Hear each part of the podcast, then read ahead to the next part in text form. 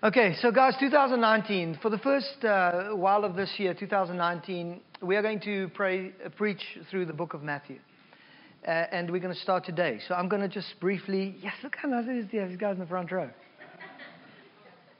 Uh, we're gonna, I'm just going to try and set the scene for the book of Matthew and give you a brief history on what it's about, speak a little bit about Matthew, and then uh, excite you. It's going to be outstanding.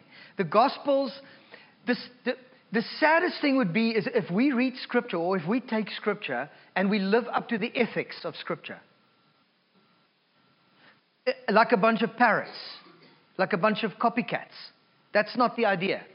If you've not connected with the main character in Scriptures, um, and you've not and you're not connected to him, could, could be that day for you, in which you could say, Lord, I want to really connect with you. And you don't really have to try so much. Sometimes we try super hard, like, you know, you try and bolt a bolt super tight when you can, or loosen it. When you, sometimes it's just like a bit of finesse, and it's just that surrender. It's just that yielding of the heart, the opening of the heart to the things of the Spirit of God. And not those who are believers in Christ at all, but even for us who are believers. And I would want to say confidently, for most of us, are very mature in our faith, in, the, in, in, in knowing the things of God the reality and the power and the authority and the impact and the imprint that it has on society, however, becomes real. We take that and we live it out, often at the expense of ourselves. I'm not talking about money, I'm talking about our lives. Money too, but money's nothing. Some people are so poor, all they have is money. I'm talking about our lives making an impact in society. And I feel that as we to Matthew today, um, it would be super if we the ethics of the story. Now, chapter one is tough. For those who've read Matthew before, it's the genealogy of Christ. So it's just the story, the lineage of Jesus. It's beautiful. It's so amazing. If you go to every one of those guys and you follow these stories in their lives, it is mind blowing. But we want to connect with Jesus. He is really the essence and the center of this, of this gospel, of this book. It's written by a guy called Matthew. The Jews called him Levi, and um, yeah, he was a cool guy. Ready for it? This is my cutting in and out. Right, Matthew. So you could read ahead if you want this week. You could read Matthew in Matthew. Excuse me. I would say you could, you could, you could easily stay in Matthew if you read the cross references to, some of the verses and other parts of Scripture three months while we are preaching through. It's not, uh, but it's going to be an amazing session. It's going to be awesome. So let's begin. Are you ready? Turn to Matthew chapter 1. Glasses on. And this is dying again. I don't know. The beautiful account of Matthew. Now, Matthew, Matthew, he was a literate man, uh, and he knew Greek, the Greek language. And uh, when Jesus called him, he left everything behind to follow Jesus. He left all to follow Jesus, which, essence, is the premise of the Christian faith. But there are people who leave everything to follow Jesus, or in their mind, uh, the image of Jesus. And soon, like the parable that's only in the book of Matthew, interestingly, about the, the, sow, the seed that was sown, um, uh, hit rock bottom and, and, and then the, the, the shrivels up and dies. Matthew followed Jesus because he, Jesus spoke straight into his life and connected with him in a way that could never be changed. It could definitely be challenged, but never be changed. And he wrote boldly, You are not worth serving in the kingdom. This is Matthew's the kingdom of heaven. If you take a hold of the plow, and in those days, they had to plow with an ox in front of them, and they just had an oar, and they literally stood on the oar. And if you take a hold of the plow, but you look back and you say, Oh, I don't feel like this. In that one second, you look back, the oxen's over there, and you're not worth serving in the kingdom of heaven. If you take a hold of him and then turn back, it doesn't mean you're condemned, it just says you're not, you're not worth of that. So Matthew's connection to Jesus is crucial. So look at why and how this unfolds. Hope a little bit if we have time. Matthew chapter 1. Does anyone have real Bibles? Anybody? Wow, that's great.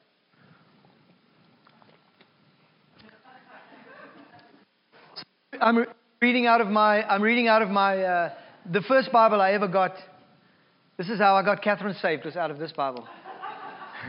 now I'm teasing. I remember when we were dating, we, uh, we sat uh, around the table, and I remember it was somewhere in Hebrews. I bet you I'll find it.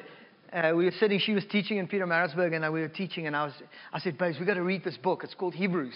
Sit down, let's read. And we read Hebrews, and she spilled her coffee on my Bible. I almost lost my mind. this is the holy word of God. Anyways, Matthew 1. A record of the genealogy of Jesus Christ, the son of David, the son of Abraham. There were 14 generations from Abraham to David. 14 generations from David to Jesus. It's interesting, isn't it? Let's read. Abraham was the father of Isaac, and Isaac was the father of Jacob. Jacob was the father of Judah and his brothers. Judah, the father of Perez and Zerah, whose mother was Tamar. I just want to warn you, I'm going to read every name, no matter how weird it sounds, okay? So don't judge me, just go with it. Perez was the father of Hezron and Hezron was the father of Ram. Ram was the father. Ram was a very persistent guy. He really broke through a lot of things. A lot of breakthrough in his life. Ram was the father of Aminadab, and Aminadab was the father of Nahshon.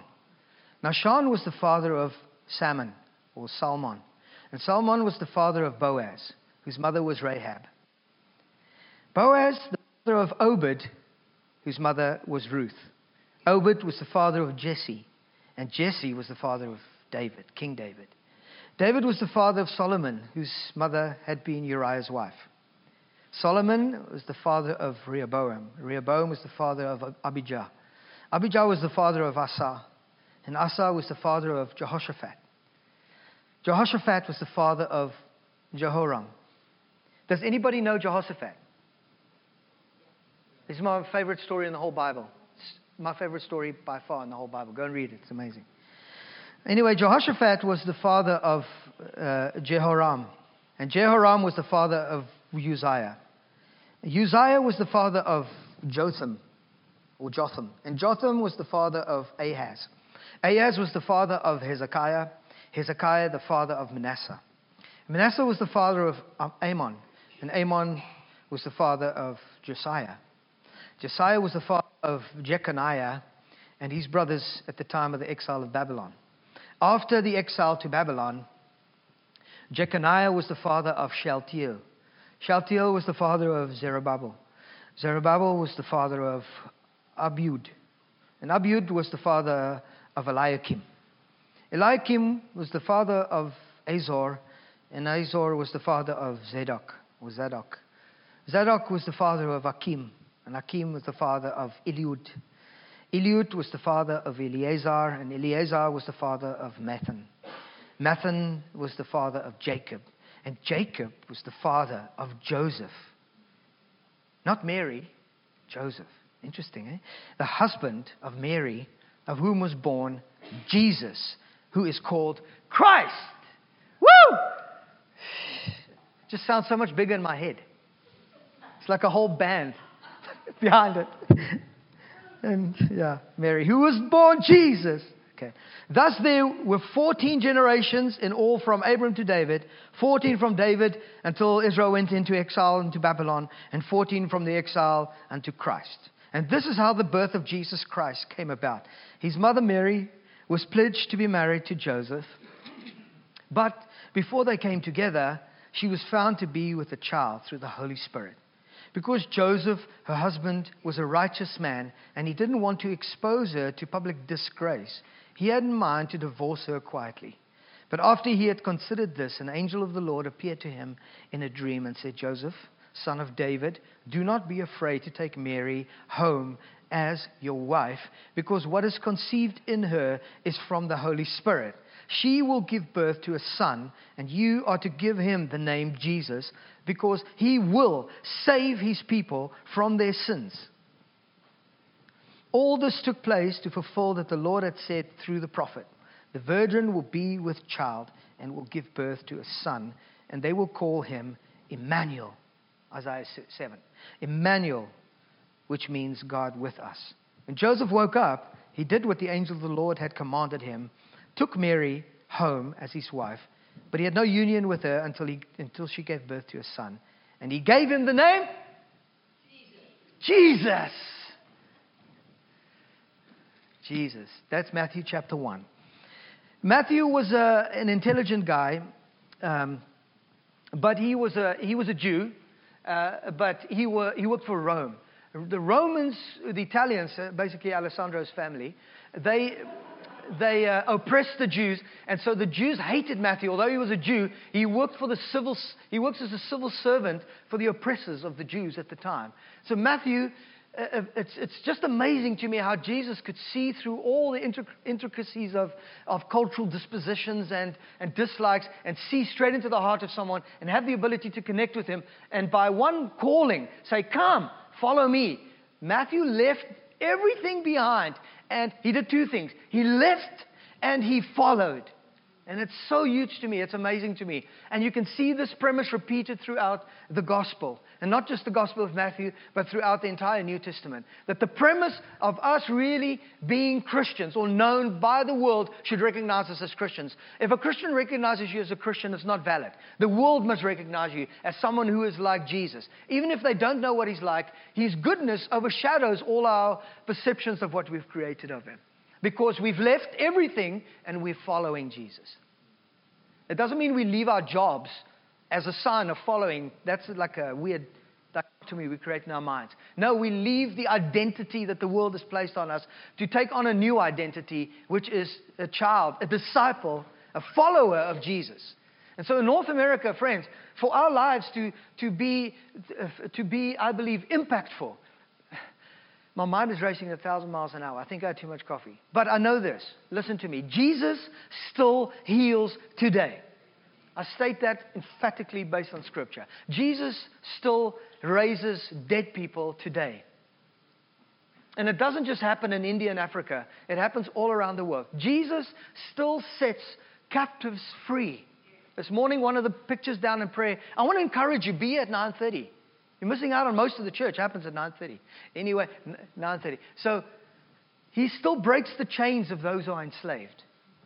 Enslaved in all kinds of things in the area of the mind and in the body. Jesus sets people free. He still does that today. How am I ever going to get through this? So the author is Matthew. Um, he was a tax collector. So the Jews didn't like him. Um, when he was called by Jesus, he left everything and he followed him. In Luke 5, verse 27 28, uh, we know that Matthew was a wealthy guy. He had money because um, in the society of the day, you couldn't have a banquet like it speaks of uh, in some of the other Gospels. And Matthew threw a banquet for Jesus, which is like pretty not cool. Lauren, why are you smiling? I get suspicion when people smile at me. He threw a banquet for Jesus, and despite the fact that the Jews hated him, Jesus went to the banquet. There's a, there's a thing in there for us as well, our friends, you know, to go, to go when we invited to those things. So, uh, yeah, so that was, that was Matthew. He, he left everything. He, w- he was hated. He, he was an organized guy, and he actually became, uh, according to the theologians uh, today, the, the scribe of, of the group of, of disciples eventually, the note, the note taker. So Matthew would always walk around with a notepad and write these little accounts down. And that's why the book of Matthew is by far, in comparison to the other ones, uh, the most comprehensive uh, gospel. Okay, Matthew. And that's why, uh, you know, it's, it's, it's a wonderful book to, to kind of look at if we want to get into the person of who Jesus is.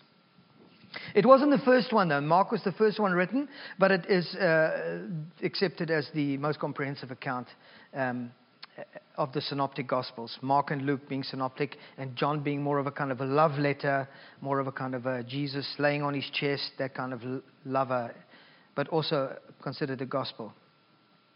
Um, uh, it includes more significant portions of Jesus' teachings, uh, like, for example, the Sermon the Mount, on the Mount is only found very comprehensively in Matthew, and I can't wait to get there. It was, uh, um, and um, it was also more Jewish in its, in its content, in its matter, and, and, the reason, and, and why that was a good thing is because it transitioned very well from Malachi, from the old into the new. Remember, there was 400 years of silence between the prophet Malachi and when, when, when the book of Matthew, really in, in uh, about 100 AD, uh, you know, was, was, was scripted or noted or released. So the transitional reality, Matthew is an amazing book, but Mark was written before that. Okay, so it was addressed to whom it was addressed to. It was primarily addressed to the Jews, and this view is confirmed by the fact that there are about 60 references in the book of Matthew to prophecies fulfilled in the Old Testament about Jesus. Isn't that amazing? 60. 60. And we're going to look at them and discover them as we go along. Eric did such an amazing job with that uh, on the kind of mini Advent series we had before Christmas, didn't he? About the prophecies about Jesus. So, um, uh, yes, uh, Jewish prophecies about the very quotations from the Old Testament and Christ's mission for the Jews, especially emphasizing, you know, th- that the, this gospel is no longer just for the, uh, the, the, the, select Jewish nation, but it is now for the, for, the, for the nations of the world, for every nation, tribe, and tongue. And so it's, it's important that we, that we realize and recognize that as we start to read Matthew, we are reading Matthew as Gentiles. You, we are all reading Matthew as Gentiles, unless there's some Jewish people here among us. And this was a transitional piece that was huge. And if we did not see this, we will not see one of the greatest themes of the book of Matthew is that Jesus is the king of the kingdom. So the coming of the kingdom, and Jesus is the king, and it's no longer Jews or Gentiles, free or slave, male or female. The, the, the, the divide caused by an ethical religion have now been brought down, and we can see that unfold beautifully in the book of Matthew if you see that. And guys, I want to tell you, that is a big deal for us. It's a big deal because we wouldn't be here at all. This togetherness wouldn't be a thing if it wasn't for the fact that Jesus tore down the wall of division, and Matthew paints that picture beautifully for us. Okay, the key words um, is the word, uh, the key word in the book of Matthew is the word fulfilled fulfilled, which frequent, is frequently repeated and indicates that the Old Testament prophecies were fulfilled in Christ. And as these prophecies were, were fulfilled, the kingdom of God started to appear. Lord, I pray that as we study this book together as a church, that the kingdom of God would start to appear in our world, right here in Milton, Georgetown, Oakville, and around here. Please show us your kingdom. We want to see it. We want to see the fullness of your kingdom. Not what we want your kingdom to look like, but like Matthew started to speak about the fulfillment of these shadows, of these prophecies, of these words that were spoken. We have received many words as a church. The one that we most recently received is that we will be a disruption. Another one that we received a couple of months ago is that we will have an, a, a very unique way of reaching people It's got nothing to do with the personality. It's just the way in which we will reach our cities, our communities, our spheres of influence, where you live and do life will be unique. God has spoken that over us. Uh, another word that was prophesied over us, these are prophecies, and the big deal is that the Matthew, the key word in the book of Matthew is the word fulfilled. What has God spoken over your life that has been fulfilled? And who have you told about that? And when last did you visit the things that God has spoken over to you? About 10 years ago, no longer, maybe 15 years ago, there was a prophetic word over us as a community that we will find our own place where we will have space to enlarge and room to engage our community, our, our, our city. And in the prophecy, it was three cities, Tri City. Look around us. We have space, guys. We have 80 acres of forest here that no one can touch. And the town has given us permission to go in there and do what we want. Not do what we want, but we can even camp there. We have space to enlarge. We have created a space to engage our community. That's one word that's been fulfilled. Praise you, Lord. Thank you, Lord. Thank you, Lord. Where are those words? They're in your mouth, in your heart. To do what with? To speak out and to declare so that they would be fulfilled. There are tons and tons of those words, key words fulfilled. And as these words are fulfilled, the, what happens is that the kingdom of God appears.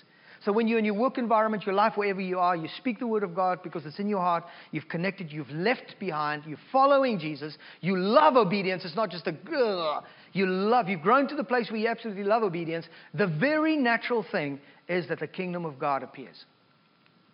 So cool. So 50 times the word kingdom is mentioned in the book of Matthew. That's a lot. And 30 times the kingdom of heaven. So it's 80 times that the kingdom of God is basically mentioned in the book of Matthew. It's a lot. Isn't that exciting? And Jesus is this king, and there are tons of references. So the purpose of this book is to show that Jesus of Nazareth was the kingly Messiah of the Jewish prophets. That's the purpose of this book, to show that Jesus is king. Jesus is not just another teacher. He's not just a prophet. He's not just another deity of the day, because there were tons. There were lots of them. But he is the king of the kingdom, and he has come to make his kingdom known through himself and then through us. Somebody say, Yes, that's awesome. Or scream or say something. I'm trying to make this as exciting as possible, but we've got to, we've got to, lay, this, we've got to lay this foundation. Thanks, But Yeah, that's awesome. Kayla, free cappuccino for Craig, okay? Where's just today, just today. Yeah.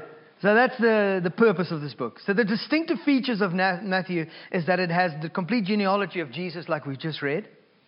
It has it mentions. I'm just going to I'm just to go through the distinctives of, of the book of Matthew and the ways how they different from the other gospels.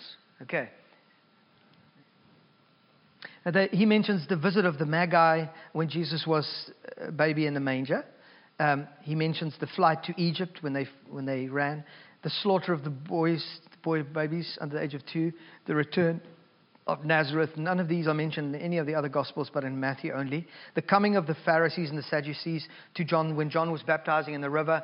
Uh, he was the only guy mentioned that they actually came to John to watch what he was doing, and he gave them a bad rep, John, at the river there. And it is also the only gospel that says, Come to me, that invitation. Everybody who is weary and heavy laden, I will give you rest.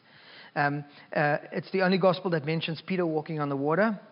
Um, the denunciations of the Pharisees, where Jesus was super strict with them and called them snakes and whitewashed tombs, which meant empty, ritualistic monuments that had no power to sustain life into the future, and that Jesus was now the king and the kingdom is revealed. He rebuked the Pharisees very harshly. And that's only in the book of Matthew. It's the only book that mentions the 30 silver coins that was accepted by Judas Iscariot, and also the fact that he brought it back and threw it at their feet and said, I don't want this money. It's dirty money.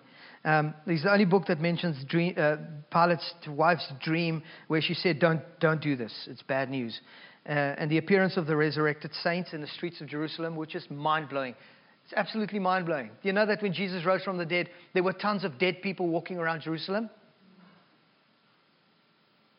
Who didn't know that? Yeah, it's unbelievable. Can you imagine going for let's go for espresso downtown and there's my my my dead uncle. Actually, yeah. yeah, whatever. Uh, he mentions the watch at the tomb. He mentions the bribing of the soldiers. He mentions the earthquake. The Great Commission uh, is very elaborate. And, um, and, then, and there's several miracles that were found only in Matthew. The two blind men that were healed after Jesus was, the, was walking along the road on the way to, uh, uh on the, way to uh, the, the, the, the little girl, the little girl that was dead. He was walking along the road. The lady with the issue of blood touched his garment. Do you guys remember that story? He stopped. He turned around. He said, Who touched me? Thousands of people around him. These disciples are like, He's stupid. Everybody's touching you. No, one person touched me with intention. He turned around, said to the lady, Your faith has made you well. And be healed and go, go on your way. And the Bible says, as he turned around, and Matthew says there, and he went on his way, two blind men came to him and said, Lord, are you willing to make us well? He says, Yes, of course I'm willing. And they saw immediately and he said to them, Don't tell anyone about this. Wow. I love the disruptive nature of the way he communicates. Thousands of people just healed a lady with the issue of blood who was ceremonially violating every Pharisaical law, and he reinforced her. Uh, what, what reinforce is not the word. He affirmed her. He called her daughter, and he made her welcome because she was unclean. She was not allowed in that environment. And in the midst of that, he turns around, walks a couple of steps, two blind guys. Blind in the religious society was a sign of the curse of, of God on the wicked. Are you willing? Of course I'm willing and able. Boom. But don't tell anyone about this. Guys, everybody around you, don't tell anyone about this. So strange. And it says, but they went and affected the entire world with the story of what Jesus had done for them. So interesting to me. I love it. Only in Matthew do you find that. And then uh, Matthew is also the only book where, uh, where they asked Jesus about paying tax to Caesar. Guys, remember that story? He was with Peter, and he said, Pete, just go there, throw in your line, catch a fish.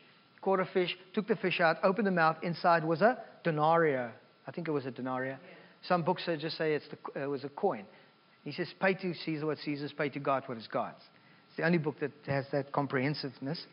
And uh, there's a couple of parables only found in Matthew chapter 13 the weeds, the hidden treasure, the fine pearl. I'm so excited about this book. The net, uh, the unmerciful servant, the workers in the vineyard, the two sons, the marriage of the king's son, the ten virgins. It's only in Matthew. Wow. And the talents, the sheep and the goats. Um, and yeah, it's going to be exciting. I'm not going to get to any of my notes. I'm going to wrap it up, okay? So, so let me just say that chapter one, okay, is a bit mysterious for me. It has the genealogy, which is wonderful and it's quite historic. But then it speaks about it speaks about a virgin girl. They say she was about 14 or 15, that was betrothed to the lineage of Christ through Joseph, that fell pregnant by the power of the Holy Spirit, and then uh, and then Joseph wanted to uphold the ceremony and the, the acceptable norms of the day. And Jesus disrupted it by giving him a dream in the night and says, No, take her home. This is me. And I think, God, how much of my life finds this progression to the place where I'm like a Joseph and I'm just like, this is, can so not be God? And the only reason, the only way you can actually explain that moment is like it's mysterious. Do you understand what I'm trying to say? And there are times in our lives, in my life, and I'm sure in your lives, where it's it just like mysterious is maybe the word for, wow, this doesn't make sense, but I feel that this is God. But it doesn't make sense. It's mysterious. And as we go into Matthew, Kath is up next week. Oh, she's been preparing 40 hours already. So it's going to be a slam dunk. No pressure. Let's not lose the mystery because if we lose the mystery, it's like we've been lobotomized.